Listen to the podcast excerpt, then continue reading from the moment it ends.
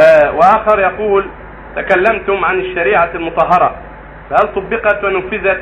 كما أمر الله علما أنكم تعلمون عن البنوك وعن اختلاط الكفار بالمسلمين في بيوتهم عند نسائهم وهل هناك أكبر من هذا؟ فما هو موقفكم؟ على كل حال وجود النقص في التطبيق ليس هو من الحاضر بل هو من دهر قديم ومن زمان بعيد والنقص حاصل ولكن لا يلزم من ذلك أن الشريعة لا تطبق ولا تحكم.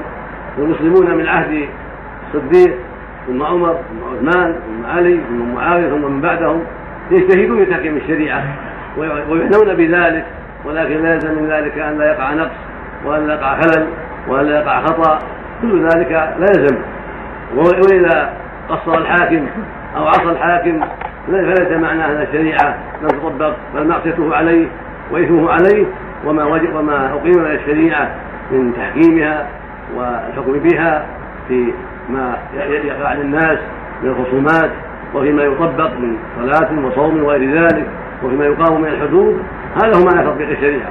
وليس معنى التطبيق أنه لا يقع معصية ولا توجد معاصي. لا قد المعاصي توجد من قديم.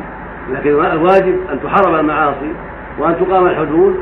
وإذا قصر ولاة الأمور في هذا في الوقت الحاضر أو فيما سبق من الزمان كان على المقصر إثم ذلك إذا علم ودرى عن ذلك الشيء ثم تساهل يكون عليه إثم ذلك.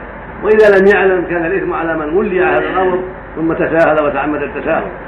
ووجود الربا في البنوك ووجود المعاصي الأخرى كل هذا نقص في الإيمان وضعف في الإيمان ممن تعاطاه وفعله ومن استحل الربا في نفسه ورأى أن الربا حلال ولو قال الله بتحريمه صار مرتدا نعوذ بالله.